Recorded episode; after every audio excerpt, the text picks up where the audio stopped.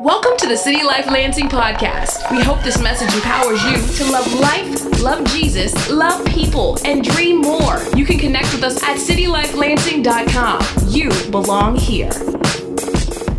Here we are continuing the free series, and it's way more than a, a series, it's an anthem for our community this year. It's an anthem for us to be free in all ways. Our vision is it's all about the one, that I am the one for the one. And as I play this out of reaching people and accomplishing amazing things for God, it's not more about what I do, it's who I am becoming and who I am in the process.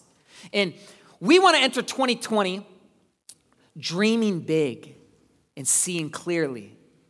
And so, as a church, we've committed to slow down and get healthy. And as you get healthy, stuff comes out of you.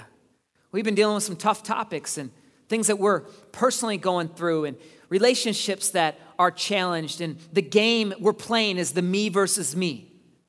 I just got to be the best me.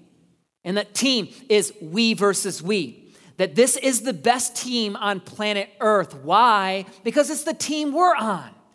What a horrible way to live to see someone else's team and see someone else's life and be like, oh, I just wish that I. No, we have the greatest team ever. Me and you. We get to do this together. That'll change our life. A healthy me leads to healthy everything. And the equation that we've laid out is proximity plus frequency equals intimacy with God and each other.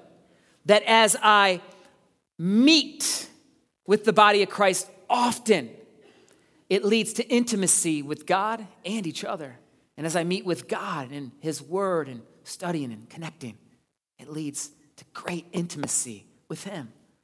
God's trying to work with us, He wants to be in relationship with us. And that's what we get to do as a community as well. And today is a kickoff of four weeks under the free series to touch on a tough subject. It can get kind of funny. I'm talking about dollar dollar bills, y'all. It gets really funny when we're talking about money because we've been tainted. And I want to invite us into an adventure to deconstruct and unlearn and construct and learn what does God say? How much of the American dream is God's dream? How much of my dream is God's dream? How does God see money? And what's interesting is from a biblical perspective, meaning God's word, that's one story of 66 books that all points to Jesus. God wants to teach and train his people because he wants to set us spiritually free, but he wants us to, to live practically free as well. And so, as we let him be God, when we let the Bible be read with a highlighter, not a permanent marker, like, ooh, I don't like that verse. He must not really mean. God doesn't. And we come to the table as little children and we say, God, teach me. I want to unlearn something. I want to relearn. I want to see how you view money because you talk about money a lot. Why do you talk about money a lot? Why? Because it's tied to our heart. There is um, this video that kind of kicks us off, and it's from the band Pink Floyd and also from the rap group Wu Tang Clan. Check it out.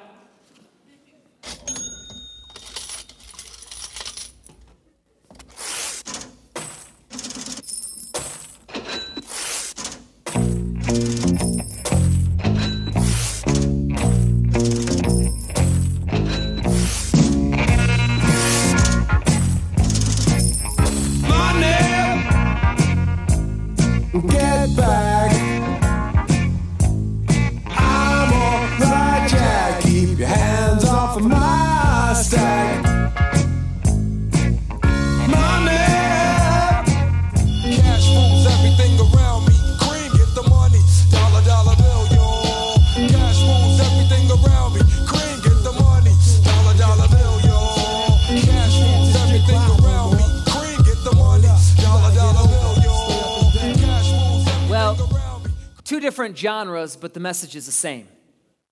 Money! Get your hand off my stack. Cash rules everything around me. Cream, get the money. Is that true? I think for many of us, though, it is ruling us, it is leading us. It's because we know we need it, but do we need it? And then how do we need it? How do we use it? And the question comes down to is money ruling us or are we ruling money? Are we using it or is it using us? And God has something to say about this in Matthew 6. He says, For where your treasure is, verse 21, there your heart will be also. There is a lie that can't happen in the body of Christ that we can't talk about money. And there's a lie in the body of Christ that how we talk about money, that God wants us to get rich. God's completely fine with us having a lot of resources. But what he's more interested in is do the resources have us or are we using the resources that he's given us because he owns everything for his glory? God's not interested in wanting money from us, but he's wanting something for us to be a part of his nature, his quality, how he operates, how he thinks. Martin Luther has a quote that says, there's three conversions of a person that needs to experience the conversion of the head, conversion of the heart, and the conversion of the pocketbook. we got to talk about money. The early church talked about money. Was the last time we sat down with somebody and said, Hey, man, how you doing with money? Is it driving your decisions? Whoa, man, hey. Why you ask me about that? You want something from me? And I can understand why we would dismiss a lot of this. We've been hurt, right? So, at City Life, we want to invite you in these next four weeks to challenge you on this journey to unlearn, and me as well. We're inviting you in the way I described it to the dream team this morning. If I said, hey, come on, I got this room, we're gonna talk about money. And if you came in this room with me and you come in and it's super messy, it's a workshop. There's tools everywhere, there's saws, there's sawdust. You're like, whoa, how are we gonna talk about this? You're not even done completing it. Where's the finished product?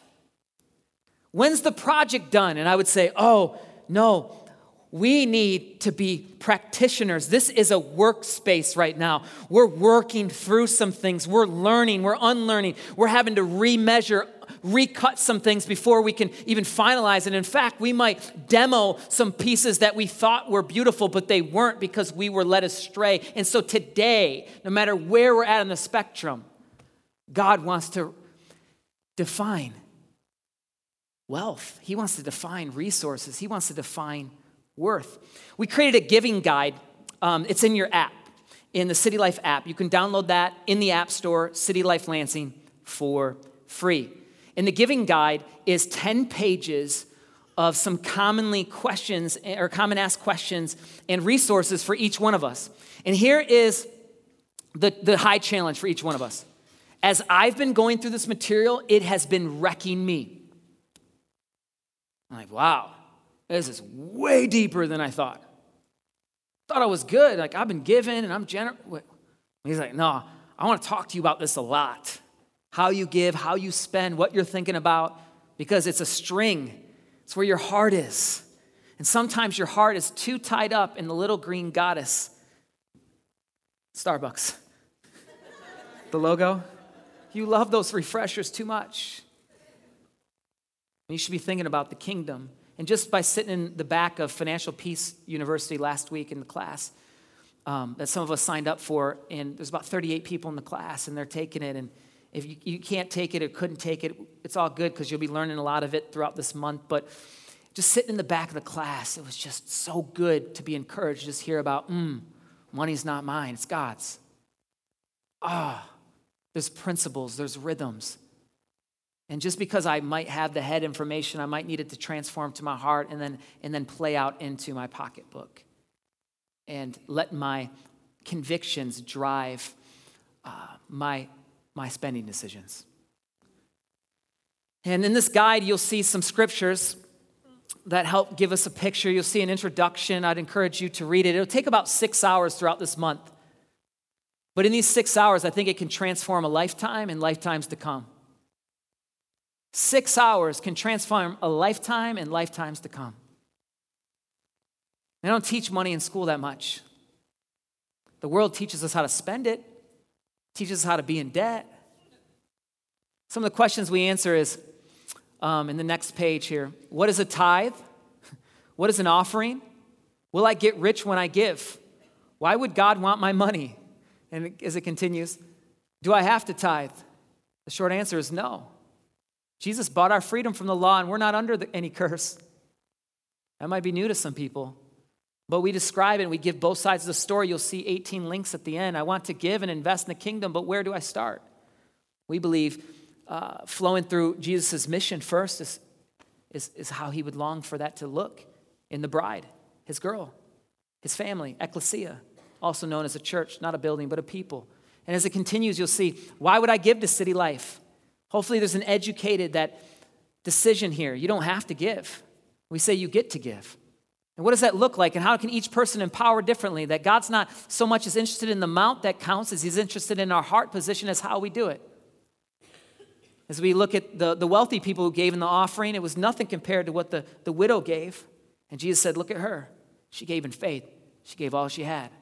Not because she had to, because she longed to, to have faith in me and to make me the Lord of this transaction, if you will, to declare that God is more important than any of my resources. How do I start giving? Should I record my giving? These are questions that a lot of us have. In the next page, there's additional resources for giving. There's so many different links and articles of theologians and scholars and videos and stories. And again, these six hours can revolutionize a lifetime. In the app, under the Grow tab, and you can get that PDF right there. So today, we put a flag in the ground for freedom a freedom over money, a freedom to say, we're free to give. We are free to give. That we're going to exercise a wealth mindset. A wealth mindset has nothing to do with possessions first, has everything to do with how I view God and how I believe God views me. If I'm an heir, if I'm a child, if I'm a king's kid, whoo, don't let us lack or feel like we don't have some. Because money, it only magnifies who we are. It's a, we many times think, well, when I get more money, I'm going to start exercising what it means to be generous. Nah, look, if we got more, it's going to be hard to give then if it wasn't easy to give when you had nothing. There's this video hopefully we'll get to play of David Carr. He's the quarterback for the Oakland Raiders. At the time, he signed the largest contract of any quarterback in NFL history. And they go, What are you going to do with your money? He goes, I'm first going to tithe. And they're like, What? He goes, I was doing it uh, when I had nothing in college. And now, if I can't do it when I got this much, then look. But if I couldn't do it then, I wouldn't be able to do it now. And I don't think the conversation is even about the tithe. I think the conversation is greater about who's over our money and what do we do first with it. The tithe, that's, that's, that's entry level stuff. That's not even, we're not, we're not under that. In fact, now we're, we're entering extreme generosity, radical giving, where Jesus says, hey, if you want to follow me, lose everything. Yeah, but you'll gain everything. But you want to hold on to stuff, you lose everything. Who is ruling us as followers of Jesus? The American dream or God's dream? So here we are, Second Corinthians this would be the prayer for each one of us by the end of these four weeks. And it'll be a journey. God will meet each one of us different stages, okay? Um, that's what's so neat about Jesus. It's not a comparison, it's a beautiful relationship and a walk and a process and a journey. And like an investment graph, he, he's more interested about how we finish than, than some of the dips. It's like, where did we finish? Where did we finish? The point is, whoever sows sparingly, will also reap sparingly. Whoever sows bountifully will also reap bountifully. Each one must give as he or she has decided in their heart, not reluctantly or under compulsion, for God loves a cheerful giver. So the natural question would be if God loves cheerful givers, how do I become a cheerful giver? Because I don't feel too cheerful when I'm check to check and I hear the preacher talking about money, I don't feel too cheerful now. And so I would say, hey, the preacher isn't talking about money today. The preacher is getting preached to by God talking about money today. Because God's word is priceless and it's freeing and it, it's beautiful and it transforms us. And the image I get is uh, to be a cheerful giver. Some of us might, I love the illustration she kind of gave with the hands open. And cheerful giving, even if we believe our hands could be open, um, I still I still believe there's kind of this image that God's prying our fingers back. He's like, yeah, he's like, I just want you to open it. I just want you to open it. It's like, no, it's mine. You know, money, get your hand off my stack. And it's like, no. And we're it's like, I work for it. I work for it. And he's just pulling it back. He's like, oh my goodness, why are these fingers so? And he just and he finally gets them open. And he's like, okay. He's like, I can do something like this. I can work with hands like this. I can't work like this. You fight me when you fight like that. He's like, I want to work with you. And, and, it's like the Apollo, where in New York, where um, you come out and you, you, and you got up and coming artists and up and coming comedians and performers. And if you're good, you get booed. I mean, if you're good, you get cheered. And if you're bad, you get booed. And I'm thinking about today is when we're cheerful givers, we're cheering when we think about money. But when we're not, is when we have a, a distorted view of money, a tainted view of money, we boo. Like, boo, boo. And today I don't want us to boo. I think God wants to uh, free us. And some of my journey plays out into this. Uh, when I first came to Christ, I relate to the pain of, of being in debt and being called by collections and man, collections people, anyone, you don't have to show of hands, but if you get called by collections people, whoa, they make you feel like you are the worst person on the planet. Oh, so you don't, so, so you don't plan to pay? So you're not a good person? They just crush you, crush you. They're trained to.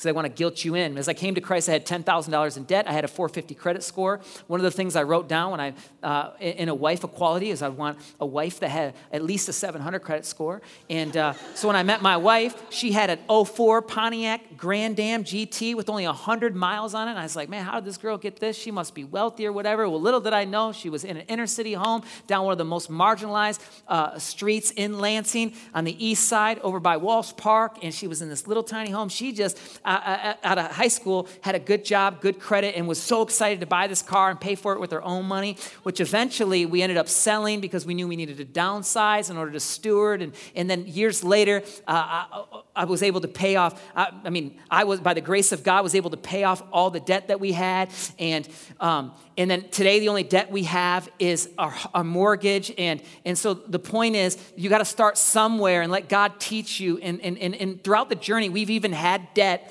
when we've taken risks. And, and there's seasons of, of crazy calculations, there's seasons of faith, and, and, but there's principles that are timeless that will help each one of us on the journey, and that's the point. The point today isn't to talk more about who's out of debt or who's going to get money. The point is then to look at first the heart.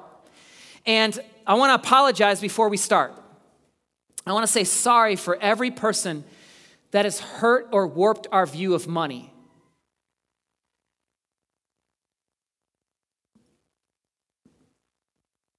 But zoom us out and zoom us in. So if someone makes over $10,000 a year in their household, they're the richest 1% of the world, roughly. Okay, so whoa, all right. But at the same time, I don't think God's always saying, hey, I want you to compare yourself to a third world country right now. I think He's saying, hey, how are we in our own region? So we could feel the pressure of feeling what it's like to be poor here right now. But you could be poor and be righteous, and you could be rich and be wicked. But you could be rich and be righteous, and you could be poor and be wicked. So the money conversation is not the greatest conversation. It's the heart, it's the trust, it's where we're at today. And so we're looking at the heart today. That's where we're starting with money. It's forget the external, let's go right to the eternal. 1 Timothy chapter 6, verse 10. You guys still with me? Come on. You still with me? Everyone's like, okay, come on, don't check out on this one. There we go. Yeah. Yeah. Somebody. 1 Timothy 6:10 For the love of money one of the most abused passages in all of scripture that money is the root to all kinds of evil. Money is not evil. Come on, we can make it rain in the body of Christ for the right things. It's the love of money is a root to all kinds of evil. Other translations say it is a root to all evil It is through this craving that some have wandered away from the faith. That's a big warning. That if we love money, we might wander away from Jesus, the one who can eternally set us free, the one who has bought my freedom, the one who found me when I was a sinner and no one cared, but he cared to give his best, that I could wander from my Savior just from the love of money. Many have wandered from the faith and pierced themselves with many pangs. So, part one today would be free to give. My heart is free from the love of money. But how? The first question I think each one of us could ask is Do I love money? Let's not assume if we don't have money or if we have a lot that that is a indicator of whether or not we love money. Loving money only comes from us examining our heart before the ultimate God of the universe. Is he over our possessions? And we get the answer to that question of how we can discern if we love money. It is through this craving that some have wandered away from the faith. The craving is how we get to determine if we love money. If we crave or desire somebody that has super nice things and we don't feel complete, that means when I pull up at the gym or something and I see that Tesla, wow, those are amazing seats. The paint is awesome. I watched an interview about Elon Musk, and he says it's an investment because in, the, in it is technology that they can upload, and it, it, it's an appreciating asset. This Tesla. But as I desire that Tesla, if I'm not healthily putting in check, now I'm caught in a web of the love of money. The King James puts it to covet, to want something that's not yours. I think we can all relate to that, right? For the love of money is the root to all kinds of evil. Check this clip out from Lord of the Rings. It's about Thorin as they, they're trying to get back their treasure of their people and how the treasure eventually warps their mind and they turn even on their own team.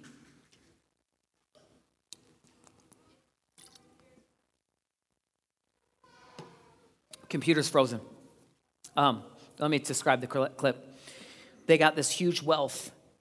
I mean, riches everywhere. If you've seen the movie, I mean, there's gold everywhere. And as uh, Thorin who's the rightful king, as he's in it, he had these, all these noble intentions that he was going to use the money for the people, use the money for restoring order, and um, it was going to be awesome.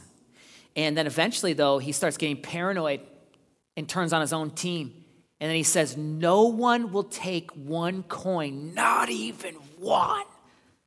And, and it's such a powerful illustration of what it, what it means when you get close to money.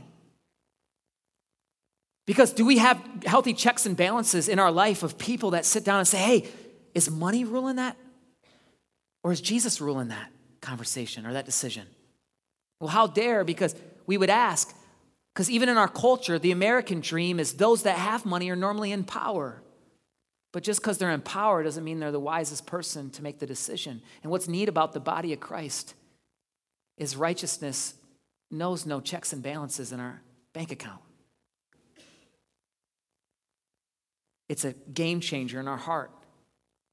1 Timothy 6, few verses before the famous one of the love of money, it says, But godliness with contentment is great gain. Verse 6. For we brought nothing into the world, and we cannot take anything out of the world. What is the antidote? What is the liberate, liberating theme and truth to not fall prey to the victim of money, it's contentment. It means, hey, I, I brought nothing into this world. I can't take anything out of it. I want to be content. For if we have food and clothing, with these we will be content. This is how Paul is writing to a Christian leader, Timothy, and he's saying, Hey, I want you to lead the people and remind them that if they got food, if they got clothes, that they're super content and they have enough. What? When was the last time you sat down with somebody, talking dreams, talking money, and even the body of Christ? Like, hey, yo, let's be content today. Let's be content, bro. Like, let's just rest in what God's given us. A lot of times we're buying the lie of get rich quick. And it's masked with, well, you know, Jesus wants us to, to, to, to steward what we have. Absolutely. But if we're going to read the whole thing, sometimes he tells us to give away everything we have too. He also tells us that to uh, every paycheck to put some away and that give to those in need and, and to provide and give. And so there's, there's tension throughout the story of Christianity. Oh, what's this? There's a lot of tech things going on. My computer is playing a video. Ridiculous. I'll say this I believe in the spiritual realm so strong that I think Satan doesn't want you to get free in this area. Because we learn in Matthew 6 that no one can serve two masters, for either he will hate the one and love the other, or he will be devoted to the one and despise the other. You cannot serve God and money. So the natural question would be well, how do we play out money? What do we do? We, we need to work for it. Yes, absolutely. Can we pause that conversation for a second? That's ruling most of our conversations. Can we then just get back to the essence, the core, the foundation of what Christianity is a death, burial, and resurrection, a losing of self to gain riches of heaven, to gain Jesus, to gain the beauty that all things will be made new one day?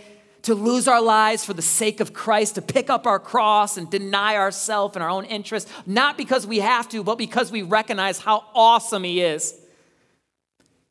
Because that while we were still sinners, Christ died for us. We love because He first loved us.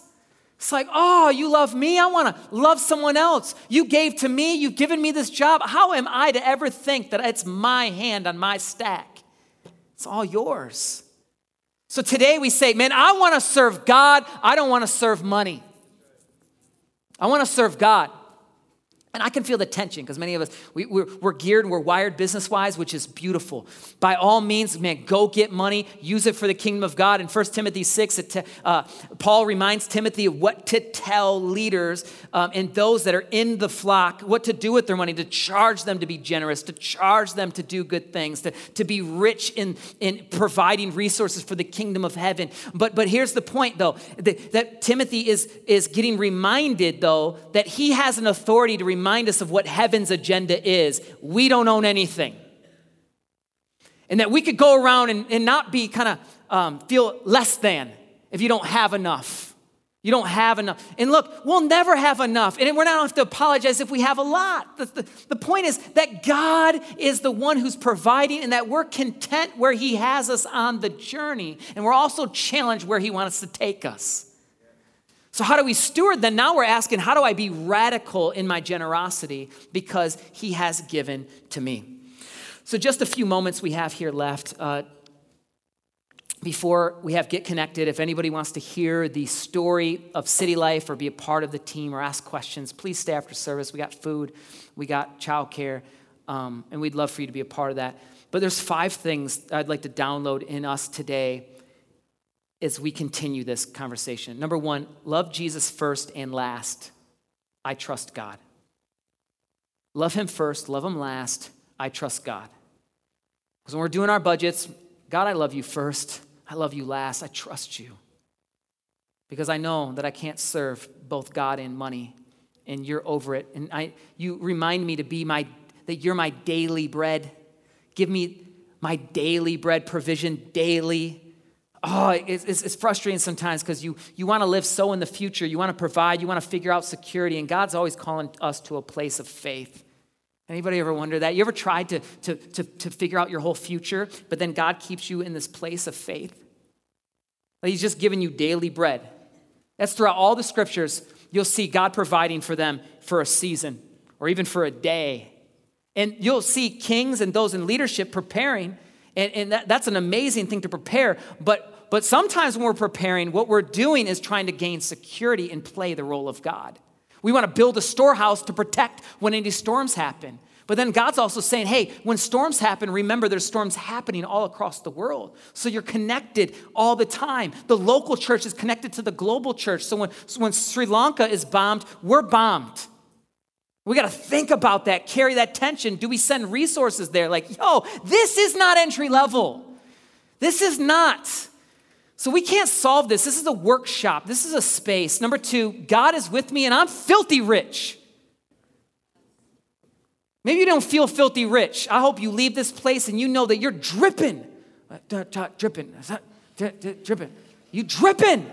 You're dripping. It's a term that says, like, you know, your jewels and your swag and you're dripping, you're dripping with the wealth, not the wealth of this world, the wealth of heaven. You're filthy rich. Hebrews 13, 5, keep your life free from the love of money and be content with what you have. For he has said, I will never leave you nor forsake you. Mm. Tell your money that next time. You look at your budget, man, God is with me, and I'm filthy rich. I'm filthy rich, like filthy rich. So, contentment is how we play this out. Proverbs 13 11, wealth gained hastily will dwindle, but whoever gains little by little will increase it. Little by little. God's the shepherd of our life. He's the coach of our life. He doesn't want some big highlight just for a moment. He wants to be with us through the process. The exception is somebody who gains wealth instantly. But the majority is people that have gained wealth through principles over a lifetime and generational lifetime. Now, I've gotten the privilege, worship team, if you guys would come up front, and um, I've gotten the privilege of getting to see up close some very wealthy settings and very wealthy people, and that's amazing. And I don't ever feel less than if I don't have enough money. In fact, I, I feel sometimes I feel like I'm driving the conversation because God has charged me to be in that moment. Other times I just sit and listen and learn, but the privilege I found is I found that wealthy people in Christ, done right, they are some of the most generous, amazing, godly people ever. So have a wealth mindset. You can't see people with resource and be like, man, they must not get it. Yo, they ain't woke. They ain't bout me down here. I don't know. They could drive that Tesla, but the point is, am I supposed to drive that Tesla? David Platt has a book, Radical, uh, turning upside down the American dream, and it will it just will wreck your world. So be very careful of anything that anytime the world says get rich quick, be very, very cautious of it. Number three, the call of the kingdom is greater than the call of from any earthly kings. The call of the kingdom is greater than any call from earthly kings. So when the kingdom calls, with orders from the king, it's more important than the promotion that could be potentially from a boss on earth. Now, I want to share the story. Before we planted this church, we found out we weren't going to get income from our missionary position anymore which Sounds Good. Sounds Good had a funding drop, and we didn't know uh, they couldn't continue to pay us, and that was completely fine. We had to be out in faith. Well, the church hadn't started yet. So, wait, we're going to jump into the unknown and we don't have any security. And I don't tell you the story because I'm a hero. I tell you the story because this was super hard. This is only by the grace of God. But I got a text the next day after we found out we weren't going to get paid anymore and before we believed in, uh, or before this church was a realization. And here's what the text said it says, JV, I know you're deeply passionate about your mission in the church. However, if, you know, play something, that'd be sweet. However, if, um, it'll just set the mood, right? I know you're deeply passionate about your mission in the church. However, if I were to say I have an opportunity that guarantees you a minimum of 100 grand and up to 180 per year, would you? And it only require you from 8 to 5 p.m. daily and not holidays and weekends. What would you say? And then on the phone call later, he was like, the person in the seat's making 250 as well. And I remember being like, oh, like, that's cool. I could give my salary for years. I could just invest in many people. God, this would be stupid. Why would I ever choose that? Now, for some of us, we're supposed to choose the call of business. We're supposed to choose the call of being a doctor. We're supposed to choose the call of being out there in the marketplace. That's the majority of us. But for me, I knew that I already said yes to the king, and he said to plant city life. And so here, Crystal and I were praying, we're thinking, yo, we're insane. And I texted him back, I was like, uh, look, anything I do in life, I pray about it, as you know. So let's do lunch. Either you need to plant a church with me, or I need to listen to what you have to say. Look, we got a relationship to this day. You can see how the story played out. God has been doing amazing things in city life, and we can't make our decisions based upon an earthly call on a worldly on a worldly position. Could the position be bad? Absolutely not. Could it be for you? Maybe. How will you know? You got to spend time with God. So you can't come on just a Sunday. You if we just ask, he'll, he'll, he'll, provide. He will answer us. Number four, Jesus is rich enough to handle our gap, and he's our leader in a new wealthy mindset. So that gap that I felt that I couldn't provide and I didn't know how, he, he's rich enough to handle that gap. And he's my leader in a new wealthy mindset. That even as I'm working, I'm working unto the Father. That God, it's all yours because we look to Jesus as our leader. Second Corinthians shows us that for you know the grace of our Lord Jesus Christ, that though he was rich, yet for your sake became poor, so you might, that you by his poverty might become rich. Now, this verse has been tainted and distorted to mean always monetary possessions. God's a good father, he'll take care of us. But the greatest blessing takes place on who He's making us become. So, number five, we pursue now a new view of success. That's what we're doing. So, we're buckling up our seatbelt. We're gonna go out there on this adventure. We're getting our tools, we're getting our stuff, we're coming in the workspace. God, change me, make me a healthy me. I wanna relearn money. I wanna uh, learn some things. I wanna see what it means to be a child of God. And Paul tells Timothy what that looks like. As we pick up the passage for the love of money, we're going right back there. Here's the words just after it. But as for you, O man of God, flee these things. Pursue righteousness, godliness, faith, love, steadfastness, gentleness. Fight the good fight of faith take hold of the eternal life to which you were called, in which you made the good confession in the presence of many witnesses.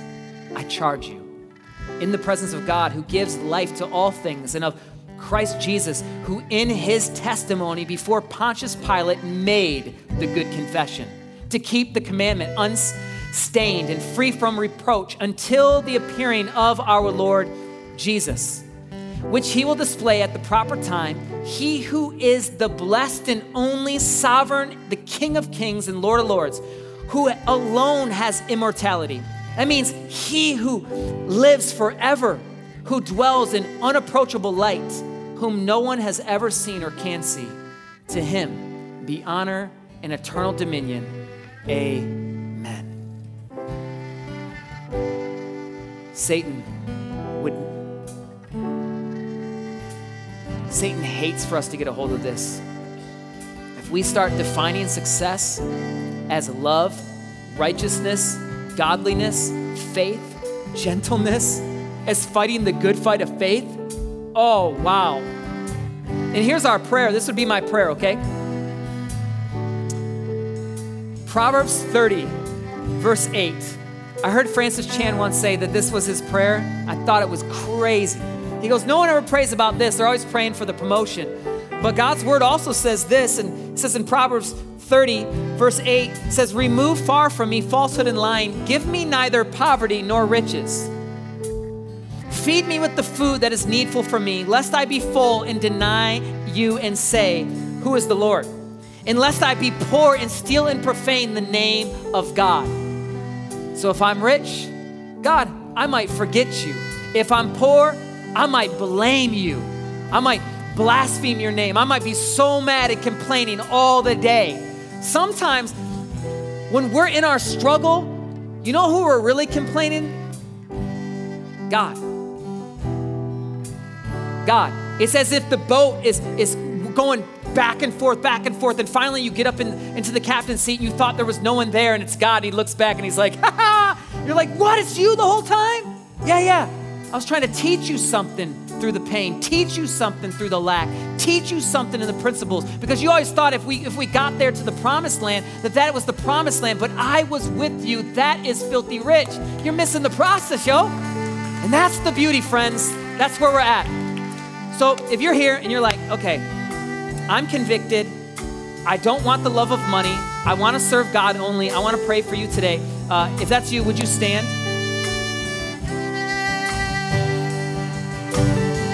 I'm convicted, so I'm standing.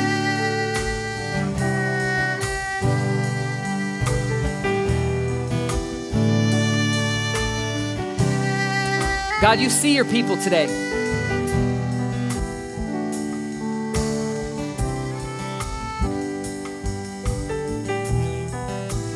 Richest news that ever took place is the good news that when we were dead in sin, you gave your life for us.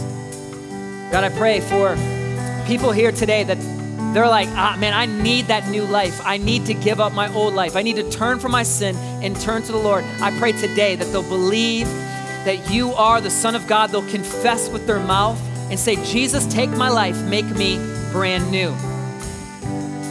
That's the richest moment we will ever experience.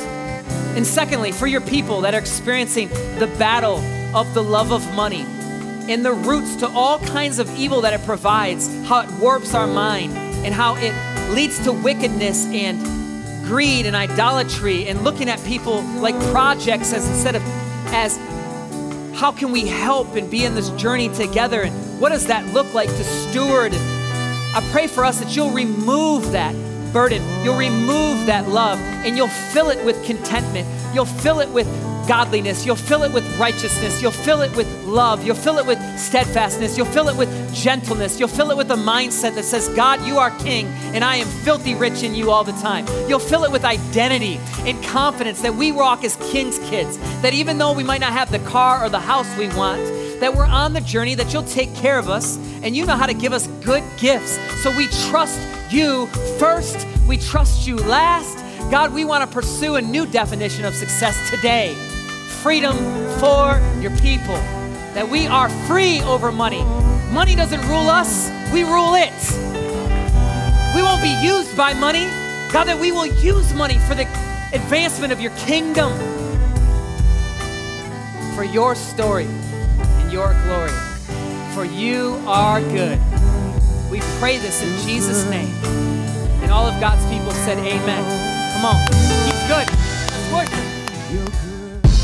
Thanks for listening to the City Life Lansing podcast, loving you and loving the city, one life at a time. For more information, messages, and to partner financially, go to citylifelansing.com. You belong here.